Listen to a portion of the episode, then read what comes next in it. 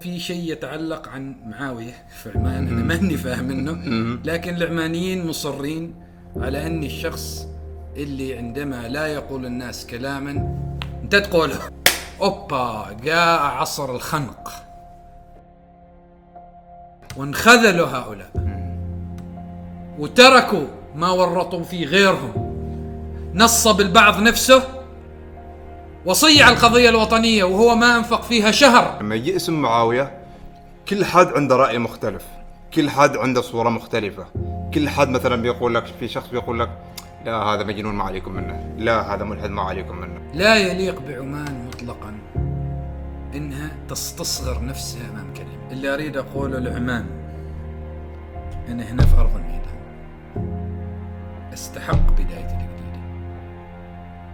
ومنحني هذه البداية الجديدة من يستحق أن تحترم كلمته هل أنت فعلا تتعمد إثارة الجدل؟ إضافة إلى اختلالات هذا الفهم العدمي مثقفي الحانات سالفة إنك لازم تكون مدمن كحول مفلس هل كان الهدف الأساسي من الهجرة هو الحرية؟ تعرف إن كنت ملحد أنا رحت العمرة مرتين يوم كنت ملحد أيوه ليش؟ أنا شدني خاتم العرس إيه صعلوك سقط آخر صعاليك.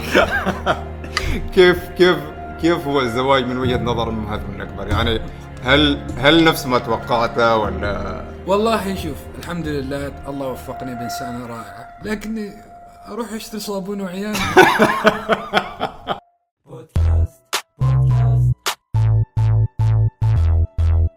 جلسة كرك حوار مشترك بين الضيف والهناء ركز معنا واستفيد يا الحبيب تابع معنا كل جديد. بودكاست بدون تصنع وتقليد. بودكاست بودكاست لا لا لا لا لا لا. بودكاست بودكاست لا لا لا لا لا لا لا. لإدارة قسم المحاسبة يسعدنا تواصلكم على الأرقام التالية.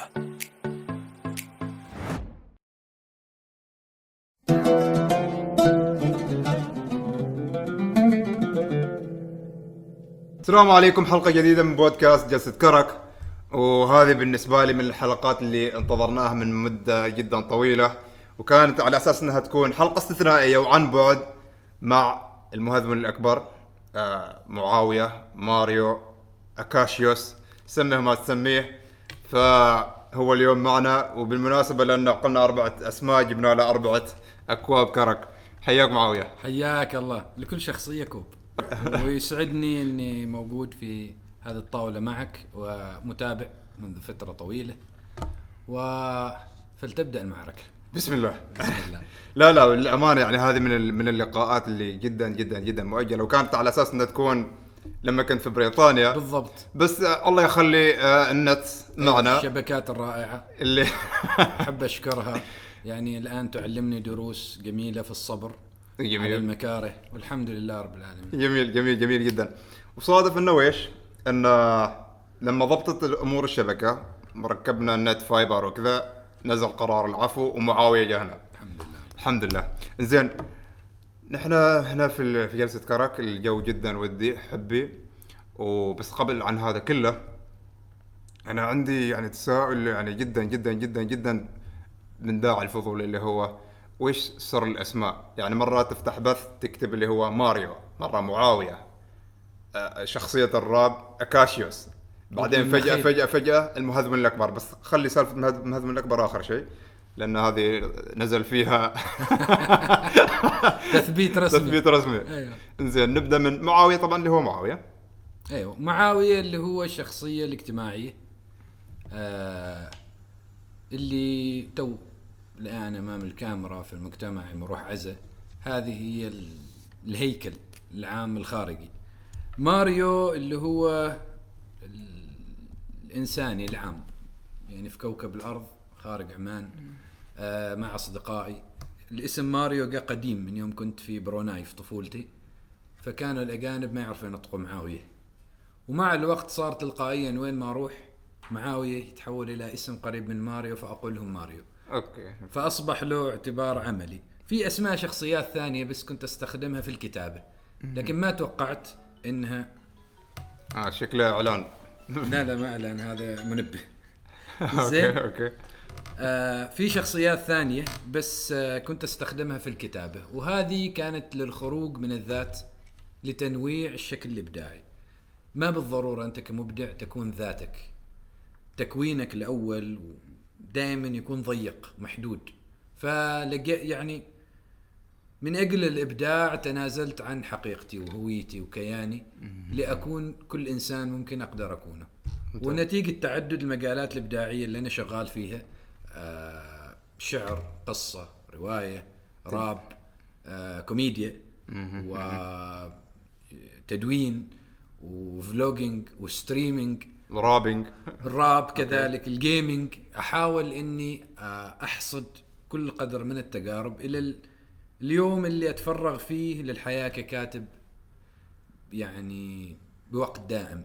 okay ممتاز. فكنت أفضل في البداية إني أنا أنهمك في الكتابة وخلاص أمضي فيها. مع السنوات بعد سبع كتب شعرت بعبثية هذا الدرب. الآن إذا يجي واحد من الجيل الجديد يألف كتاب. وجي أنا من هذا الجيل القديم. بيقول لي انت باي حق تعطيني نصيحة؟ ما أنت من الجيل اللي تدفع 600 ريال عشان تنشر كتاب؟ ما أنت من الجيل اللي الكتابة تخسرك وتفقرك وتعيشك صعلوك؟ وفوق كل هذا تعيش خاسرا حياتك وحياتك الوظيفية من أجل مكاسب معنوية. بينما هيجيني هذا اللي هو من الجيل الحديث اللي الحمد لله أني لحقت اوصل له وأنا قريب ل 40 مهم. مهم. ينشر كتاب في أمازون يطبعه بنفسه يسوقه عبر آه، منابره الإلكترونية ويكسب عيشه يعيش فأستغرب لما بعض المثقفين يتعاملوا بنوع من الضيق من ثقافة العصر الجديد بالعكس ثقافة العصر الجديد قالت لتحررنا من هذيك القوالب الخشبية اللي سجنتنا. نستطيع كسرها بسهولة هي سحارة ثقافية. لكن لا ما زلنا في عالم الكسب المعنوي. وأظن إني غير مستعد للعودة إلى عبثية ذلك العالم. السابق. okay. فلذلك بكل كياناتي هذه آه، تحولت إلى هذه المنظومة اللي أتمنى إني في يوم من الأيام افرغ تجاربها في الكتابة. أوكي. هل تتوقع في هذا اللقاء بنشوف أكثر من شخصية؟ ولا حسب الأسئلة. okay okay حسب الأسئلة. إنزين ال- المهذون الأكبر. المهذون الأكبر لقب قديم. لما بديت التدوين كنت مصر أن أكون غير جاد أولا ما أؤمن بالجدية ولست من البشر اللي يعتبر أفكاره مهمة وأبشر بها. أؤمن بالفردية لحد متطرف. ما أريد أكون شخص يكون لي تابعين. ما أريد أقنع الناس بأفكاري. ما أريد أني أكون أحد هؤلاء الذين ينصبون أنفسهم ككهنة للحقيقة. مصر أن مشاكلي لنفسي أفكاري لنفسي عاهاتي لنفسي أمراضي لنفسي كل ما أطالبه من الحياة هو مربع ورقة بيضاء أكتب فيها. أما إنك أنت تتبعني الآخر يتبعني أو إنه يؤمن بأفكاري أو إنه ينساق وراءها لا أريد ذلك ولا أحبه. لذلك دائما ما تجدني أقول أفكاري وما ما أزعل لما تختلف معي لأن من الأساس أحب اللي يختلف معي أكثر من اللي يحاول أن ينطبق أو يتماهى معي. ممتاز ممتاز ممتاز. لكن في أحد اللايفات أو ال- البثوث كنت كاتب المهذون الأكبر بالإنابة. أيوه. هذه طبعا لها قصة طريفة. آه في عالم التدوين دخلت أنا عالم تدوين باسم مهذون وقتها كنت موظف شؤون البلاط. وكانت يعني قبل كم سنة تقريبا الكلام؟ 2006 أنا توظفت. يعني الحمد لله كنت من أسوأ الموظفين في هذه الجهه ولا أستغرب يعني إنه كانت نهاية الوظيفية إنه أعطوني شهادة تخرج مبكر من الوظيفة. فكنت أحاول موازنة بين عملي في جهة تعتبر سرية خاصة. والكتابة. فبدأت باسم المهذون الأكبر اللي هو شخصية صحفي في صوت في جريدة اسمها صوت الحق. okay. جريدة محلية يعني ولا؟ ما موجودة هالجريدة في أوه، كوكب okay okay. كوكب الهذونة. الهذونة هذه فكرتها ان إسقاط الخيال على الواقع. ممتاز. يعني أتكلم مثلا عن شيء في بلدية مسقط. مثال أنا ما بذكر ما يهمني إني أنا أضغط على بلدية مسقط يهمني إني أذكر موضوع ما. وهكذا دواليك. والإعلام. قبل لا اتحول إلى المدون معاوية الرواحي هذا أبو بلاوي في حياتي. المهذون الأكبر كنت لأني أمارس الهذونة وكنت الوحيد اللي ما همه العالم الجاد وأظن إنه كنت في دار سيت أكتب أكتب أكتب. أنا ما عندي خبر إنه في ضجه هائلة جالسة تستوي من ورائي بديت حياتي كمثقف بالشكل الأدبي الاعتيادي الين مذيع في الإذاعة. ثم كان هناك سقف أمامي ما استطعت تجاوزه حلقات في الإذاعة تقصص. أبسط الأسئلة والطرف يعني وأنا شخص غير جاد لكن هذا ما معناه إن ما أقوله غير مفيد أو غير عاقل مع إني أعترف بجنوني. لكن وجدت الإنترنت المخرج اللي كنت. أتوق له. ممتاز. طبعا 2006 كان الإنترنت المهرب. 2017 كانت الهجرة المهرب وبينهما حكاية طويلة سنسردها سويا اليوم. إن شاء الله. إن شاء الله. هذه الهجرة أنا حاط لها محور وحدها. بس آه، شدني فكرة إنه الهذونه هي عبارة عن إسقاط الخيال على الواقع. زين. الشيء اللي جالس تسويه في اليوتيوب هو كأنك بنيت دولة وهمية أو مجتمع وهمي بالضبط. مع مهذبين ناس يشاركوا فيه مدراء وفيه كذا. ف- الواقع غير مهم. بالضبط بالضبط. الواقع ما مهم. يعني لا لا أعتبر نفسي ولا أريد إني أكون شخص محوري وإني أغير الحقائق. أريد أن أطرح أفكاري وخيالاتي بحيادية بيني وبين ذاتي. هذا هدفي الرأي وللآن هذا هدفي. ممتاز. فبعد أن ارتحت الآن من الجانب السياسي عدت لأتفرغ للهذونة وكل الأشياء غير الجاده وغير المهمة في الحياة. جميل جميل جدا. زين كيف 2020 بالنسبة لك لين تو؟ عشرين عشرين عام حاسم وفيصلي في حياتي أولا كسرت حواجز تفكيرية آه كنت أعاني منها مثل عقدة التحقق كيف يعني؟ يعني يجب أن تكون أحدا ما آه مثلا غسلت يدي من موضوع أني أكون طالب جامعي جيد. آه، آمنت بالتعلم الذاتي تزوجت رجعت عمان آه، غسلت يدي بديتول وبمعقم وبحمض الكبريتيك المركز من السياسة. آه، حصلت على العفو السامي اللي أتاح لي العودة لعمان عدت لمسقط تصالحت مع والدي. فكان عام 2020 هو تتويج لجهد هائل من رفضي لذاتي. ورفضي لذاتي أدى في البداية لأني أمارس تحقيرها وأنا أحقر ذاتي علنا بطريقة مهووسة إلى أن استطعت تغييرها.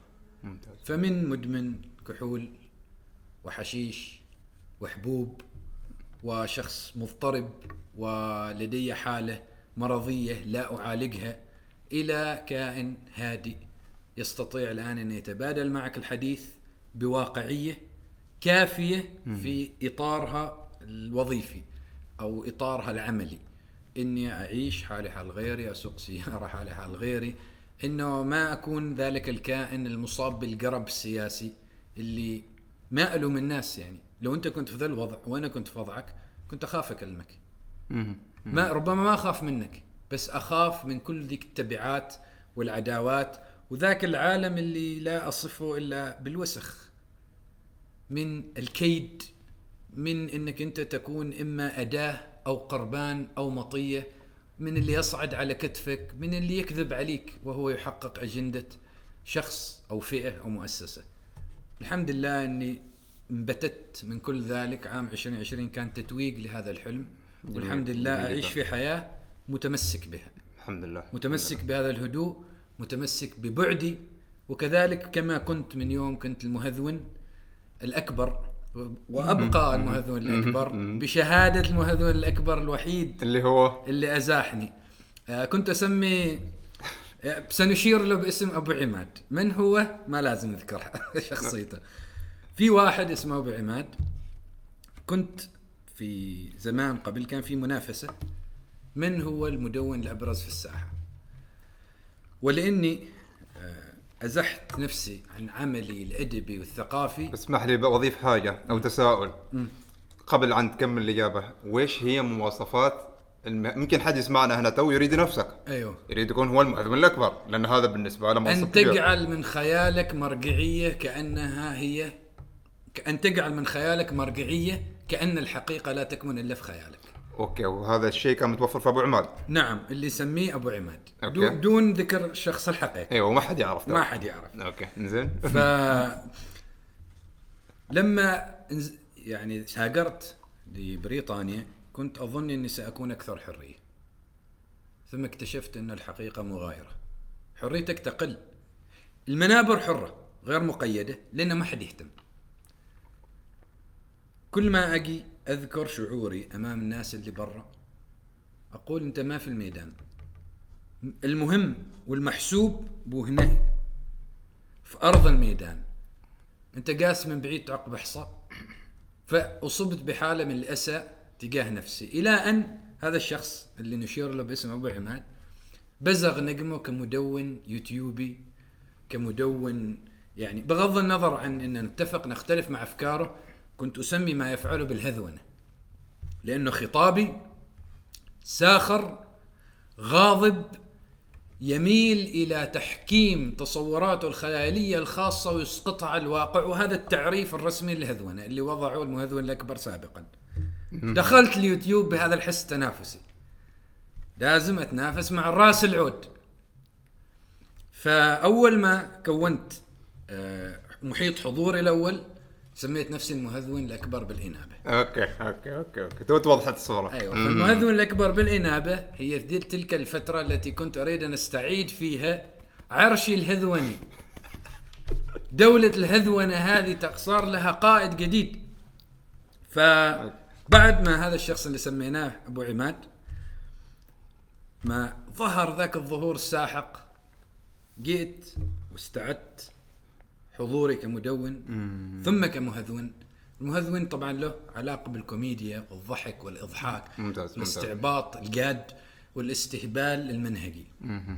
فقررت إني أول ما أوصل 20 ألف مشترك في قناتي في اليوتيوب تم الاجتماع مع تنشر البيان. مجلس القناة اللي هو المجلس الهذوني اللي بكل دكتاتوريه حليته. أوكي. فكذا تم تنصيبي المهذون الأكبر. من نصبت نفسك بنفسك. لا لا هم آه. اللجنة هناك المجلس الهذوني الأعلى. طبعا أنا في النهاية المهذون الأكبر من 2006 ما كم شهر يعني يمكن في تاريخ يشفع لك. في تاريخ كبير يعني وأسست الهذونه في عمان. فتم إعلان المهذون الأكبر كان أول قراراتي. تم إعلان الشخص هذا اللي سميناه أبو عماد المهذون الأكبر بالإنابة. فأقلته وحليت المجلس وبكل دكتاتورية وما على العرش. صلاحياتي كمهذون أكبر معروفة في عمان آه، الكائن غير الجاد الذي يقول أشياء جادة. إضافة أن في شيء يتعلق عن معاوية في عمان أنا ماني فاهم منه لكن العمانيين مصرين على اني الشخص اللي عندما لا يقول الناس كلاما أنت تقوله. okay okay okay. أنت مهمتك تقوله. أها إحنا دعمناك حبيناك تابعناك. كيف ذا الشيء إحنا ما قلناه وإنت ما تقوله؟ قوله. وبهذه يعني استمرت سنوات طويلة إلى أن جاءت ذيك الفترة اللي صار فيها نوع من التضييق الحاد على الأصوات الفردية. من هناك عاد عاد اكتئابي. اكتباء على المستوى الاجتماعي إنك تعاد ما لك عذر. أنت مهاجر يلا انطلق. تقول إنه ماشي سقف. ماشي سقف والضغط الاجتماعي اللي أنا أواجهه هو ضغط معنوي بس ممكن يحيل حياتك الجحيم طبعا. يعني أنا لو تبغى الصدق أصلا شاعر أعمل كنت في البلاط السلطاني أبغى بكل صدق أبغى أمدح الحكومة أبغى أعيش حياتي أبغى أكون في المنابر الثقافية. كانت هذه رغبتي.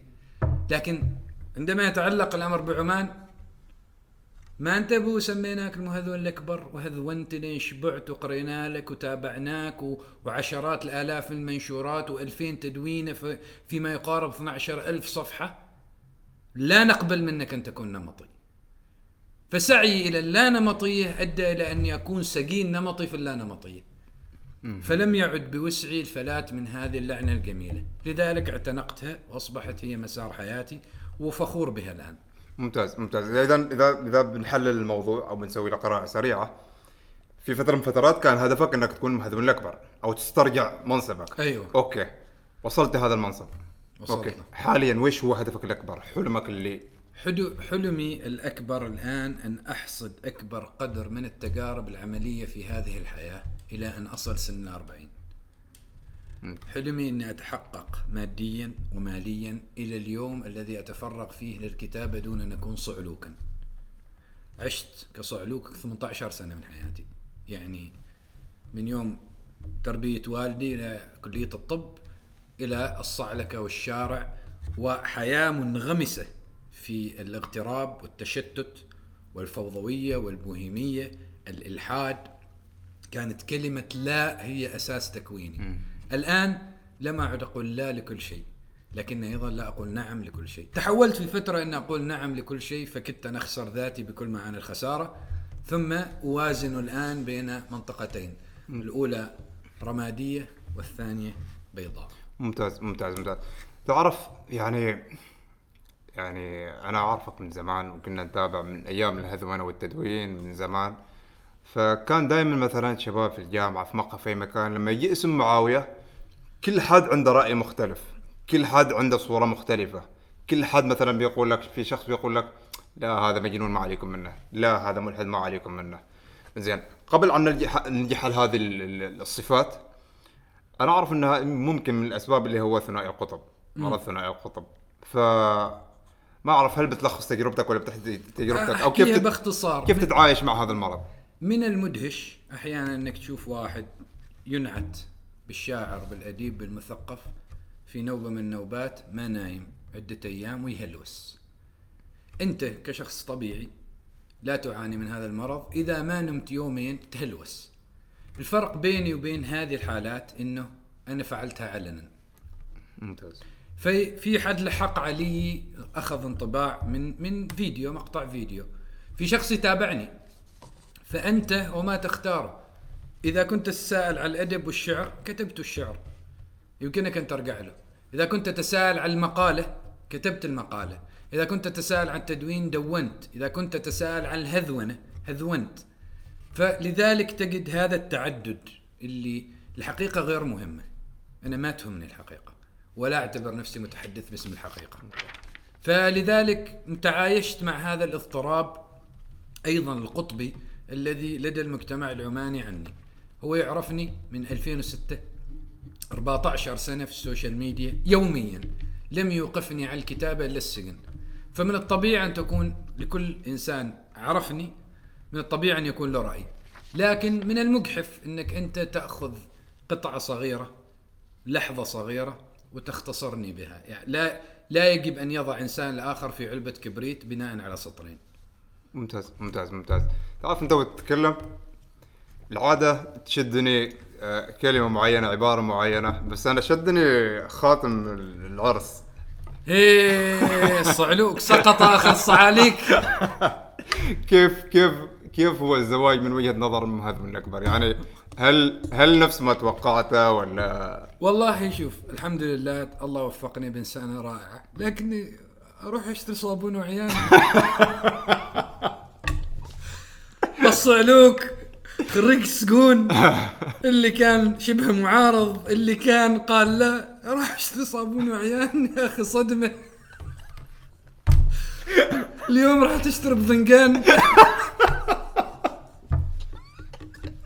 الحمد لله شيء قناعة في عصر كورونا. خريج سجون محترف يا إلهي يعني شوف الحياة كيف يعني أدهشتني الحياة الطبيعية فاهم أدهشتني ما متأقلم عليه رائعه جميله بس اشتري صابون وعيان هذه صدمة هذه هذه صدمة صدمات الحياة اللي. سيصعب علي تجاوزها. الحمد لله القراء يعني المرأة التي اقترنت بها آه، كانت في بالي منذ 18 سنة. نقدر نقول قصة حب يعني ولا؟ هي عقاب. هي من عائلتنا. ممتاز. من بعيد يعني. لكن طبعا كما تعرف إن نحن كعمانيين لا نقترب من فتاة تربطنا بها صله عائلية كعلاقة عاطفية أو شيء. قدر الله انه هذه ال- الزيجة تحدث. فحدثت الحمد لله. وجه لها كل التحية. تجي تضبط أمورك. أيوه أيوه. أيوه. أيوه طبعا طبعا. بتشوف بعدين.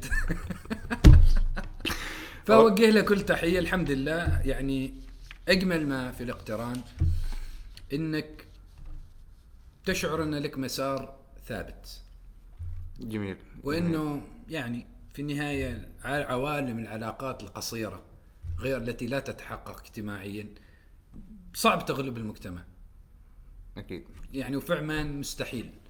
مهما كنت يعني متشدد ومتطرف في موضوع الحرية الفردية و- وحرية السلوك الشخصي هذا المجتمع لديه أعراف وتقاليد لسبب. أنت ما بالضرورة تكون مطيع لها ومؤيد لها لكن من الضروري أنك تتفهم أنه في مساحات معدومة النهاية. فالحمد لله رب العالمين. يعني ممتاز. أشعر أني اتخذت قرار صحيح.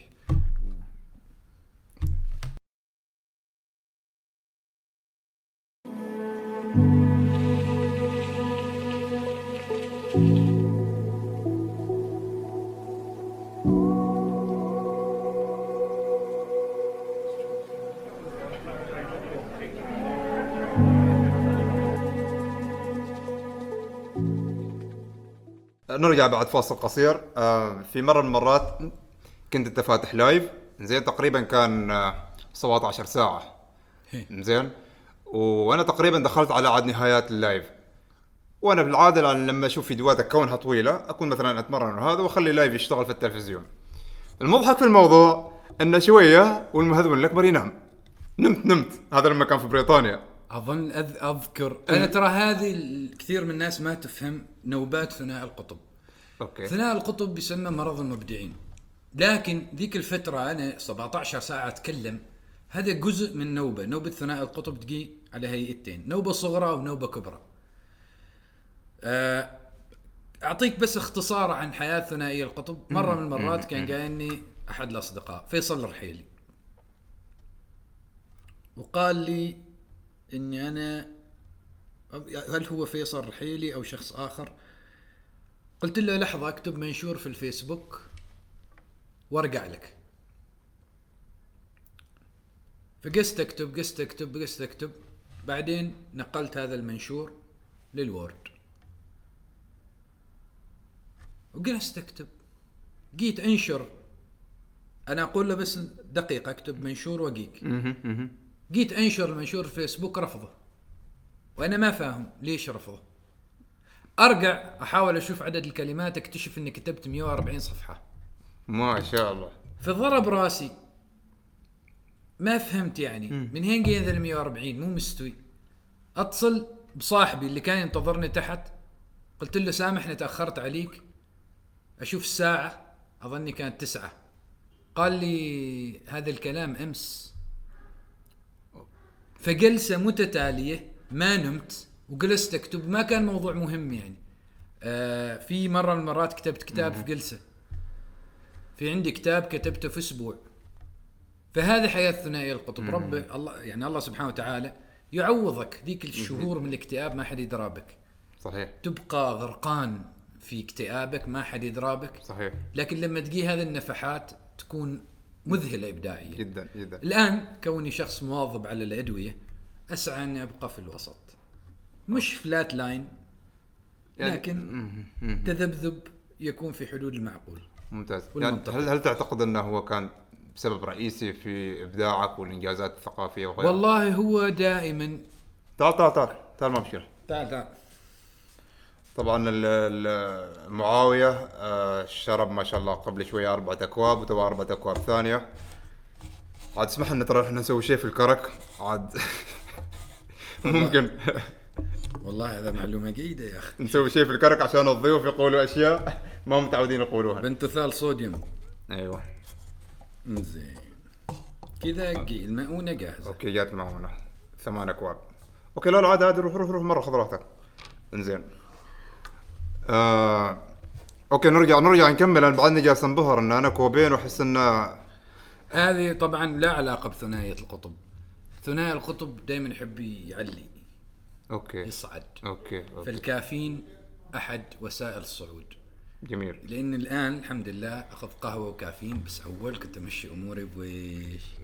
ب بالمخدرات okay okay okay. الحمد لله رب العالمين أعتقد إن هذا أخف وطأة أخف جدا جدا. وفي في النهاية اسمه كرك. اي بالضبط. جدا. ما افتقدت الكرك لما كنت في بريطانيا؟ والله افتقدته بس آه، في بريطانيا عوضت آه، سلوكي. برياض الدراجات. واشتغلت هناك كلها أعمال بدنية شاقة. آه، أول شغل لي في البريد. أسهل شغل كان في مطعم. بس تعل... بس كنت بتعلم طبخ. آه، شغله في البريد أفرغ هذه حاويات ست حاويات في اليوم. آه، صندوق صندوق. ما يتجاوز وزن الصندوق الصندوق 25 كيلو. okay. بس تفرغ آلاف منهن. فكان كنت أسميه أنا التمرين النصف. العلوي. okay okay. بعدين بدأت أعمل في مجال توصيل بالدراجة. وأدمنت رياضة الدراجات منها طلعت الحمد لله من الإدمان. وأصبح لدي ملجأ اسمها دراجتي. فهذا ال- اللي خرجت به إلى الحياة الطبيعية. ممتاز, ممتاز. ومنها الحمد لله رب العالمين الرياضة أصبحت جزء لا يتجزأ من حياتي. ومع أن في نكسات على صعيد يعني مثل السجاير في نكسات لكني على الأقل لا أشرب الكحول ولا أتعاطى أي نوع من المواد المخدرة. وبالنسبة لي هذا من الإنجازات كبيرة جداً الجسدية جداً جداً الأكبر جداً في. حياتي. جدا. إنزين آه ترى تشوف أنا أنا حاط محاور لكن مثل ما يقول بنمشي مع من وين تمشي ال- ال- تداعي الهذوني. بالضبط بالضبط. أنا تو جالس اهذب نفسك. صديق أربع كرك زيادة. زين زين آه بنتكلم عن الهجرة تحديدا. يعني أوكي انت انت هاجرت. هل كان الهدف الأساسي من الهجرة هو الحرية؟ لا كان الهرب من الأذى بالذات أذى الأقربين بكل أطيافهم وذيت كثيرا وأصبح معاوية ورقة محروقة وسامها كل سائم ومن ظننتم أصدقاء دخلوا بوحشية وقذارة وقبح. اللي لجأت له عشان هاجر اتضح إنه للأسف شخص رديء بكل معاني الرداءة وأتمنى إن الله يقتص منه وينتقم منه أسوأ انتقام.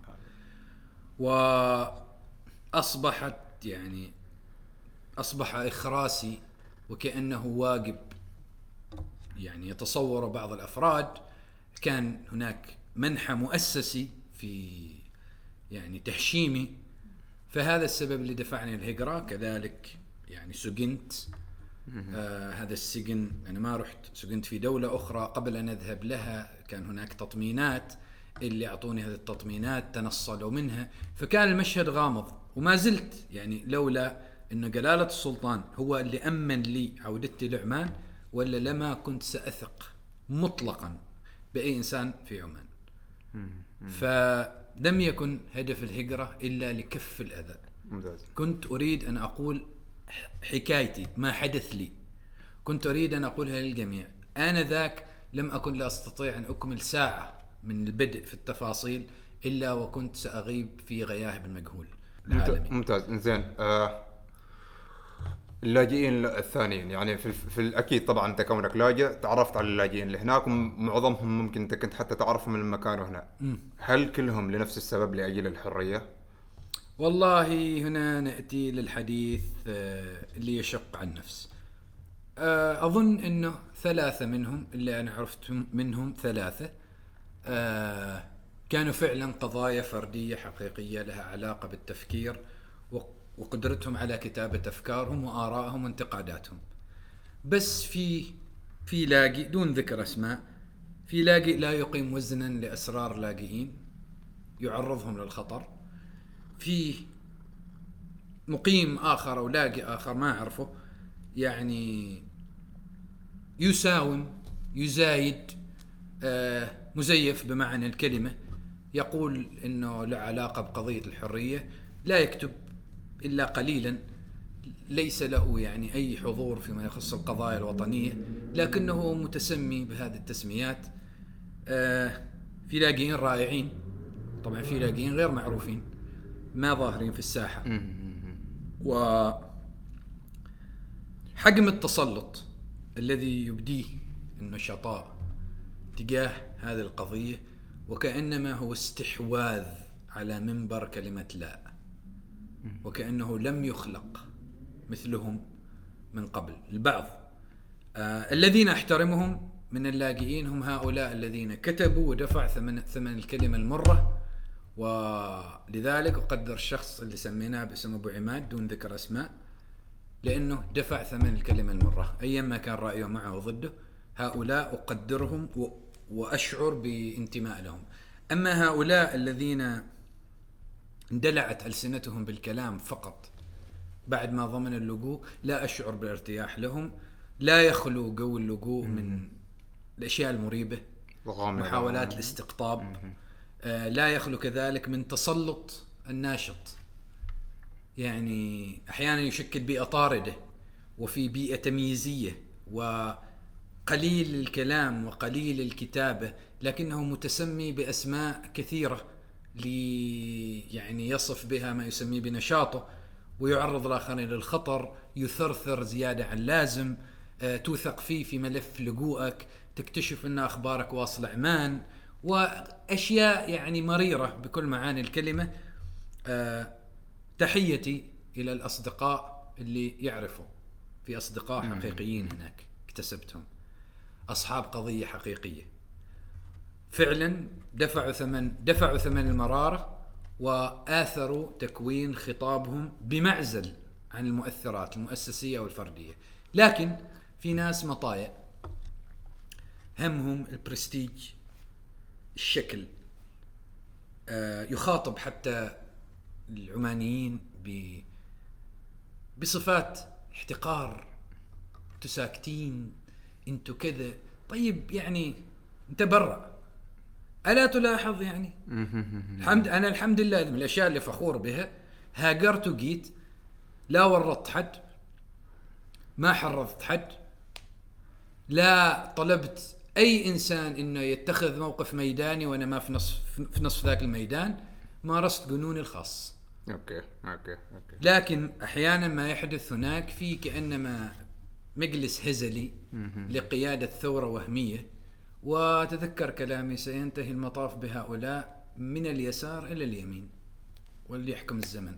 okay okay. زين دائما نلاحظ إنه أنت كلاجئ وممكن أنت حتى ناس وصفتك بهذا الوصف إنه okay أنت لاجئ ممكن لك سبب غير ما له علاقة بأي شيء سياسي بس بيحطوك ضمن تصنيف إنك أنت معارض. أيوه بس أنا ما كنت معارض. أنا كنت واحد لسانه طويل ويتفوه بأشياء قليلة ادب يعني استثماري بالنسبة لي يعني منجز الحرية اللي عندي ما يتمثل في أي شيء سياسي. يعني كان في ملاسنات بيني ومن كنت أظن إنهم كيان مؤسسي منظم.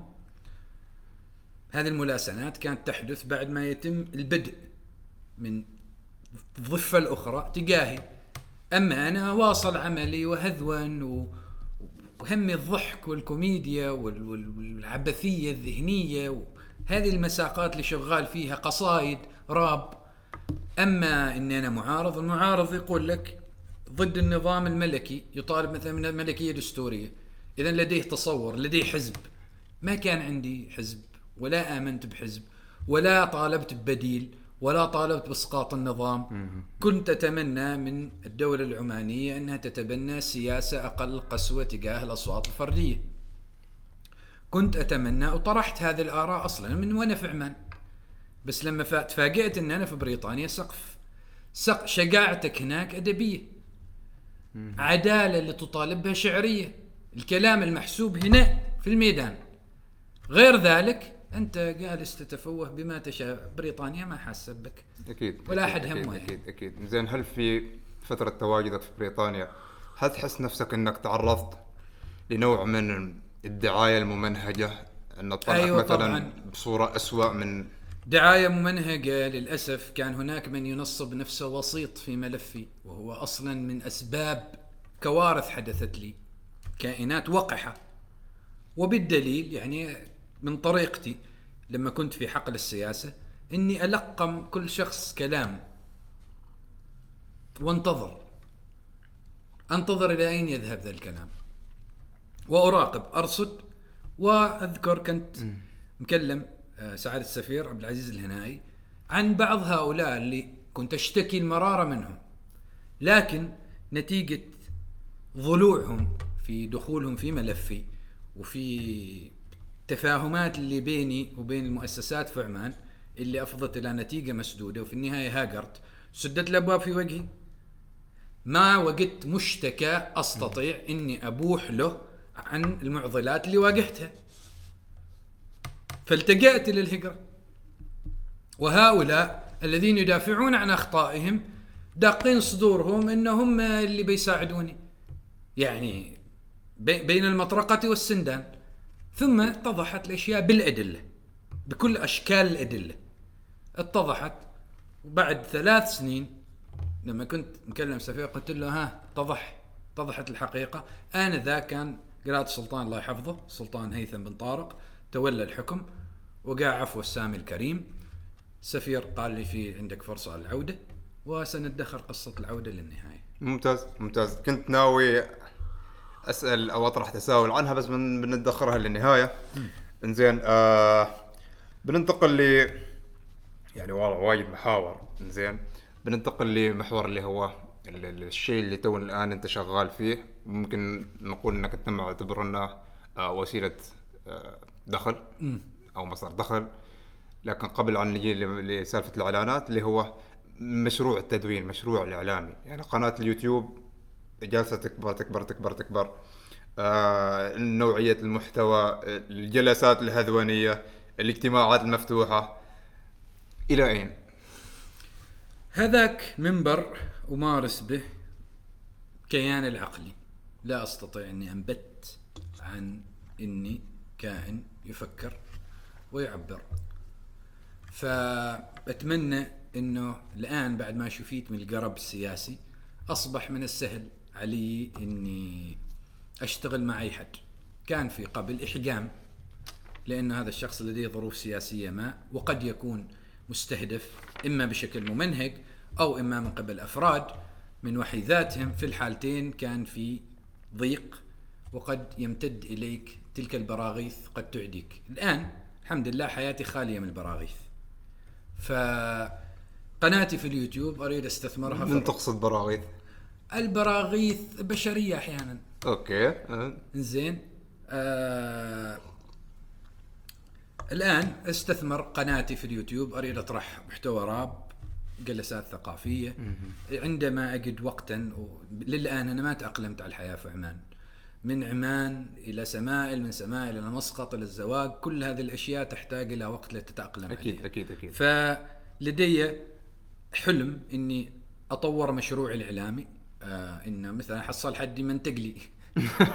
مثال إني أعرف أس أسوي الشاشة الخضراء هذه وأعرف أضبط والله. تأخذ وقت هذه أشياء تأخذ وقت. منطاد يا رجل. نعم نعم. منطاد كذا كبرها.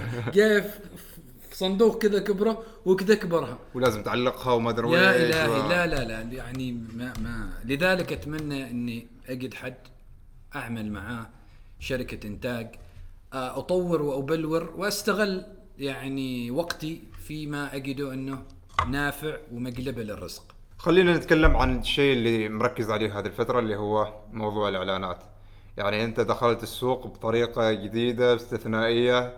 يعني حتى أمس طبعا أمس آه، معاوية جاء قبل موعد التصوير ب 24 ساعة. يعني كان يتصل بي يقول لي أنا جاي و بس وين المكان وكذا.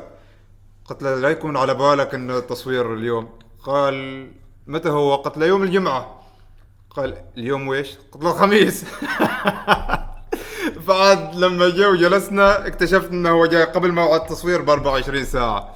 وأنت طبعا هذا هذا رقم قياسي. أقدس المواعيد. جدا جدا جدا. أما اليوم جاء قبل موعد التصوير بساعة. فمن لما جلسنا تق- تقريبا يعني جلسنا نسولف وكذا لأن إحنا متواصلين من ست سنوات. لكن ما سبق أن التقينا غير أمس أول مرة. اليوم ثاني مرة. إن شاء الله الجايات أكثر. إن شاء الله. ف يعني ما شاء الله ما شاء الله خلال هذه الفترة آه، القصيرة وأتوقع انه لو مخلي التليفون صامت اتصالات اتصالات اتصالات. هذا إن دل, دل على شيء دل على أن في إقبال والناس حابة الشيء اللي تسويه وأن هذه الأشياء يعني تنتشر بطريقة فيروسية. فوش الفكرة من هذه الإعلانات؟ والله لما رجعت عمان كانت أسئلة الوظيفة ملحة. وتحية كبيرة لشؤون البلاط السلطاني جهة عمل السابقة. سجلت ربما تاريخيا آه، لقب أسوأ موظف في التاريخ. فسؤال عمل ثاني في القطاع الخاص. ماذا عسى أن أفعل في القطاع الخاص؟ عمري 36 يعني تقد دربني من أول وجديد تعتمد علي. فقلت أقرب سالفة الإعلانات. فلاحظت شيء متعظ منه. أنت إذا كنت يعني تستلم 600 ريال على إعلان مو اللي يمنعك أنك تقدم تصمم إعلان متكامل. من الفكرة إلى ال... من الفكرة إلى التنفيذ. فبدأت مع فريق في اثنين عمانيين من كما يقول محمود درويش من أبسط الكلمات تولد أكبر الأفكار.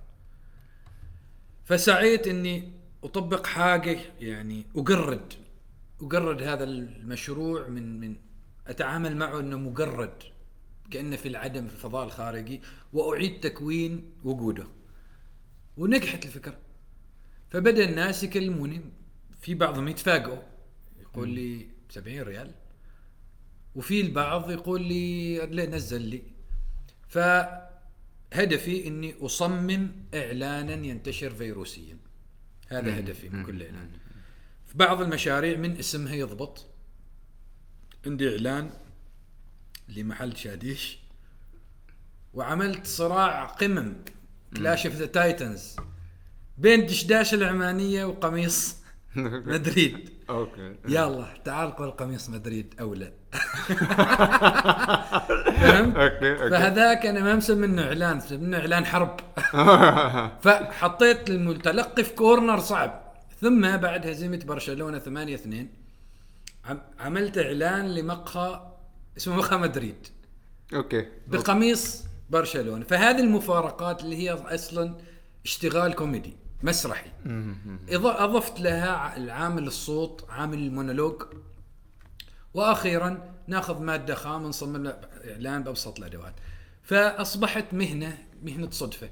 دخلتها بلا خبرة لكني أجتهد كل اجتهاد إني أقدم لك إعلان فيه نوع من الشرح أو الانتشار.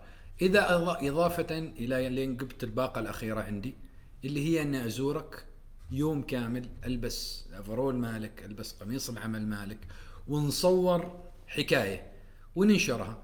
فهذه الفترة يعني نتيجه اني كنت على وشك زواج فانهمكت في العمل. آه حاليا بادي أجد وقت للتنفس عشان أتفرغ للراب ومساحة الكتابة أكتب يوميا لكن ما صار مهم أكتب بهين تويتر فيسبوك. فكرة أني أنشر كتاب يعني ستحتاج إلى يعني محبط ما أخفيك. يعني إذا أنشر كتاب ينشره إلكتروني وأحطه في أمازون وأوقف العبث السابق اللي هو أنك تكتب وتخسر بعدك فلوس عشان تنشر وتعيش على هذا التربح المعنوي. ممتاز. فالآن أصبح لدي مهنة والحمد لله بالصدفة وشغالين وعسى أني أؤسس شركة و... وأدور حد يساعدني. يعني أنا لا؟ شوف. يعني أنا وأعوذ بالله من كلمة أنا وما أقصد مدح نفسي لكني ثور في التقنية. بمعنى الكلمة يعني تحت الصفر. من النوع اللي صعب أشغل مايك. إذا ما جاي ال mic by default سلم على المحتوى اللي أقدمه. فحاليا بس أتمنى أشتغل في مجال الراب. في مجال الكوميديا التمثيل وظفت الإعلانات كمهنة وهي متسقة مع الطرح اللي أطرحه ولا سيما إني تحولت إلى وجه مرئي جميل جدا. هل تعتقد أن آه، طرح الكوميديا أو النكت المبطنة في الإعلان هي سبب السبب اللي تخليه ينتشر بهذا الشكل الفيروسي؟ أه خصوصا أن الكوميديا تعتبر يعني جانب يعني انت وحظك. يعني أحيانا تتسق كل مكونات الإعلان يعني أنا أعطيك مثال. إعلان واصل مئة ألف زيارة. مئة ألف زيارة. وإعلان واصل ستين ألف. وفيه واحد منهم سوينا أصلا مجانا. أنا طارح الفكرة على العميل قلت له جايتني الفكرة ما تشجع لها نشرته. فانته يعني عامل الحظ حاضر الشيء الثاني أحيانا العميل يطلب منك بعض الأشياء. فتضطر ترضخ له هو دائما على حق. أحاول أقول له خليني على قوي خليني آه خليني على تقدر هو سوق. غير متوقع. أكيد. سوق الإعلان لأن ما قدم ضمانات. بس أجتهد إني بدل ما يرسل لي شيء وأصوره وأقلب الكاميرا و... البعضهم يطلب هذا الشيء. أسعى إني أقدم له إعلان مصمم بشكل أنيق.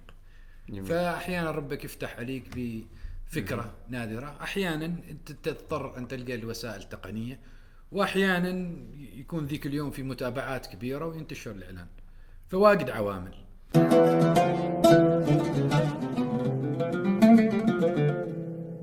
نرجع بعد فاصل قصير. آه بتزيد كرك؟ آه زين. زين. لا لا هذا يعني اللي أنتم مشي الحال. نمشي الحال. كافيين أموره طيبة. تقريبا كم كوب؟ ثمانية؟ أظني. آه ثمانية ما شاء الله. okay هذا تقريبا دلة. دلة كاملة. يعني. إيه دلة ونص كذا حسوس. حسوس. إنزين آه في تساؤل في بالي يعني. معاوية الرواحي من مثقف ومحسوب على ال- ال- ال- اللي هو المجال الثقافي إلى صعلوك من ثم سكير حشاش ويمكن أن صفة المهذون الأكبر تشمل هذه كلها كيف يعني هذه المراحل مريت فيها في ظرف ما نقول 15 سنة؟ آه كنت أستخف بتأثير الأقران وإن الصاحب ساحب. ككائن عبثي لم يكن يعني لي أي كل هذه الامتيازات المعنوية أي شيء. أدركت بالتجربه المرة أن هناك من الأعداء من يتخذ زي الأصدقاء. إنه يحقد عليك بل قد يتعمد إنه يقحمك في الإدمان فقط عشان تشتري له حشيش. ثم بعد تجربة مريرة مع أحد هؤلاء الجبناء الذي يستخدم الآخرين كدرع وبيادق إلى تجربة ثانية إلى أن دخلت في دوامة اليأس وأصبحت يائس محترف. فلم يعد يعنيني كل هذا. كنت أمارس الكتابة والتدوين دخلت اليوتيوب لكني كنت أحمق بما فيه الكفاية وذيك اليوم هددت شخص بالقتل. وما كذاك بس رحت فيلم أمريكي وكتبت كنت عادي ولكني مسوي شيء. الفيديو اللي I will find you. أيوة. I will kill you. بالضبط. تخيل يعني شوف تخيل حجم اللامبالاة بمصيري. و تكاتف يعني كثيرون في ذلك الوقت. لإخماد صوت الإنترنت. وارتكب البعض أكبر خطأ ممكن إنه تم اقتياد المثقف إلى الشارع. المثقف إذا وصل للشارع وصل لحقيقة الحياة هناك. فالإدمان حاصرني غالبته غلبني وأغالبه إلى أن استولى علي اليأس. فصلت من عملي. لو تلاحظ جيب لي اسم ناشط ما عاد لوظيفته. ستجدني أنا الوحيد فهذا الشعور بحجم ال- الظلم بكل معاني الكلمة وكذلك يعني محاولة البعض لحماية خطأه والأصدقاء الأعداء انتقم الله منهم. فوصلت إلى هذا الخلاصة إنه الحياة أصبحت تجربة. لا أفتقر إلى الاستعداد والخبرة لأكتب. بس كنت أفتقر للتجربة الآن أتمنى أن أصب هذه التجربة في قالبها الصحيح في الوقت المناسب. فلا لا, لا أرثي لحال معاوية وما آل إليه. كنت أعرف أنني سأخرج من تلك الدوامة بس ما كنت أعرف التوقيت. وصار في 2020 أوكي لكن يعني هذه السنة اللي كل- الكل مستاء منها هي السنة اللي معاوية صار. الحمد لله. ربما لأن لن يعني هذه السنة لا تختلف عن حياتي بشيء. حياتي كلها وبئه بس اللي صار وكذلك متعود على العزلة. بالعكس يعني حسيت إنه في حد معي في ذي السنة. إن في كل- عزلة كل الناس الجميع. منعزل الجميع صار يفهم العزلة. بس في حالة الإدمان استنزف مني طاقة هائلة لأخرج من ذيك الدوامة. ممتاز. ولم أعد أستخف ولا أقبل أي كائن يؤذيني معنويا أو ماديا. يعني لم أعد أستخف بهذه الكائنات السامة.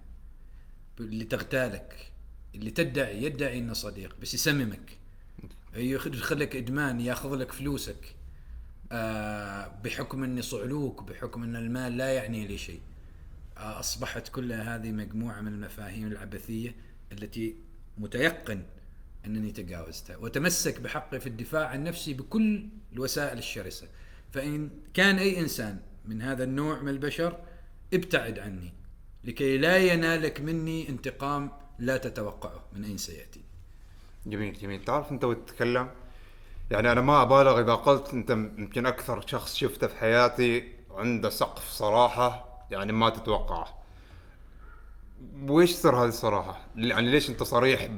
لمدى يعني مثلا آه، تجارب الإدمان تشاركها مع المتابعين. حد المخدرات. أيوه تشاركها أنا مرة حضرت أحد الجلسات ال- ال- العلاجية اللايف. في كان شخص يقول لك أنا ما قادر وأنا أحس وأنا كذا وأنت تجي تشرح له. فالموضوع كان إنه ترى يعني يعني هذا جالس يشارك تجربة و... ليش؟ الحياة أقصر من أنك تقضيها كشخص آخر. أتبنى الوضوح. مع العالم لأنه أتعلم من العالم لا أعلمه. ما أجزم أني أقدر أعلمك شيء. أعلمك في شيء بسيط في فارق في الخبرة بيني وبينك في لعبة ببجي. أعلمك شيء فيها. فالوضوح هذا هيأ لي مئات الناصحين. بس لكي تنال نصيحة صافية يجب أن تضع المشكلة بوضوح. فجزء من سلوكنا في إخفاء مشاكلنا ونواقصنا وإخفاقاتنا وهزائمنا أدى إلى أن ننحرم من تغذية راجعة من الآخر قد تكون دقيقة بما فيه الكفاية. فلذلك أتبنى هذا الوضوح. وضوح تام بكل أخطائي بكل رزاياي لأنه أجد الحياة هكذا أوضح وأنفع. أوكي. جميل جميل جميل. ليش دائما يعني لما يطرح اسم معاوية في واجد صفات بس الصفة اللي دائما تبرز إنه مثقف كاتب شاعر. قبل تقريبا آه، كذا كم يوم كنت جالس مع صاحبي قال أنا عندي من مؤلفاته ماخذا من معه من تقريبا كم سبع سنوات ثمان سنوات. ف يعني حتى لدرجة في هذه هذه هذه هذه المعلومة خبرني اياها علوي علوي المشهور. نعم. نوجه له تحية. كان يقول في فترة الفيسبوك الروايات اللي كنت تكتبهن إنزين كان الشخص الشخصيات اللي موجودة في الروايات مسوي لهم حسابات في الفيسبوك. أيوة صح. صح. إيه، أوكي. وش الفكرة يعني؟ آه كنت أختبر عندي شخصيات شاهين معيوف آه في شخصيات بالصفات في شخصيات اللي هي ذات كينونة كاملة فكنت أختبرها يعني. يعني وكذا هو هو شخصيته يتعامل مع شاهين الناس. الحتمي معيوف الحتمي. شخصية أت- أتقمصها أعيشها وأسوي لها حساب فتوى وأكونها إلى أن أتشبع بها. ويصبح كاركتر من الكاركترات اللي تعيني على مجابهة أيام الحياة اللي كنت فيها أعيش غموض تام معاوية ليش صريح؟ لأنه حرم من حقيقته. حرم من أن يكونها. تم تشويهه والهجوم الممنهج عليه إضافة إلى يعني إنه كان يجب أن يطمس. أحدهم أخذ على عاتقه أن هذا الإنسان يجب أن يطمس وأن يخرس. وش بيستفيد؟ لعله وجد في ذلك نفعا له. ويتزلف. ويتخذني قربانا. أصدقائي اتخذوني قربان من ظننتهم رفاق في معركة الحرية انخذلوا وانهزموا. أدخلوني في معركة خذلوها وبقيت فيها وحدي وأنا غير مهيئ لهالمعركة ولا أريدها أصلا ولا أؤمن بها. وبقيت فيها. فأصبح بالنسبة لي ال- ال- هذه الشخصيات كانت وسيلة حياة بديلة. فعشت على ال keyboard. جميل. يعني ما حد كان يشعر بي, بي وأنا جالس أتسول من أصدقائي. يعني الإدمان جالس يدمرني. آه من أصدقاء الأعداء كانوا يتغذون من هذه الهزيمة ويعززون مسبباتها. وما حد شعر بكل هذا. كنت ضاحك. يعني دخلت اليوتيوب من 2008 على فكرة. أوكي. كانت أول تجربة لي ماسك مطرقة و... ويا أخي ما أعرف أنا وحدة مستوى آه أنت أول YouTuber عماني. 2008 أنا داخل اليوتيوب. إيه أنا أول YouTuber عماني. تقريبا والله. أيوه ما حد ما أعرف حد. كنت ماسك مطرقة وكنت أسوي okay. يعني أشياء عجيبة غريبة. هذه هذه الأشياء اللي ما نحن ما واحينا. ناس 2008 صف كم يمكن صف؟ لا سوت ضجة بسرعة وفزعت ور- ورجعت للكتابة. okay يعني أوكي. ترى سيدهشك لولا أنه ساهمت وسائل التواصل الاجتماعي في الأصل أنا واحد خجول وهادي جدا.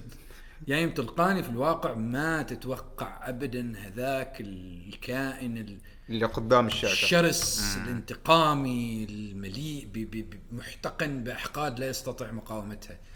بالنسبة للشخص اللي ما يؤذيني ما اؤذيه بس الشخص اللي يؤذيني لا لا أفلته ولن أفلته. ممتاز. فهذا أصبحت بعد بعد حالة من الغفران يعني أحد الأصدقاء الأعداء قال يوم ما معاوية مهما تسوي به ما ما, يهمه.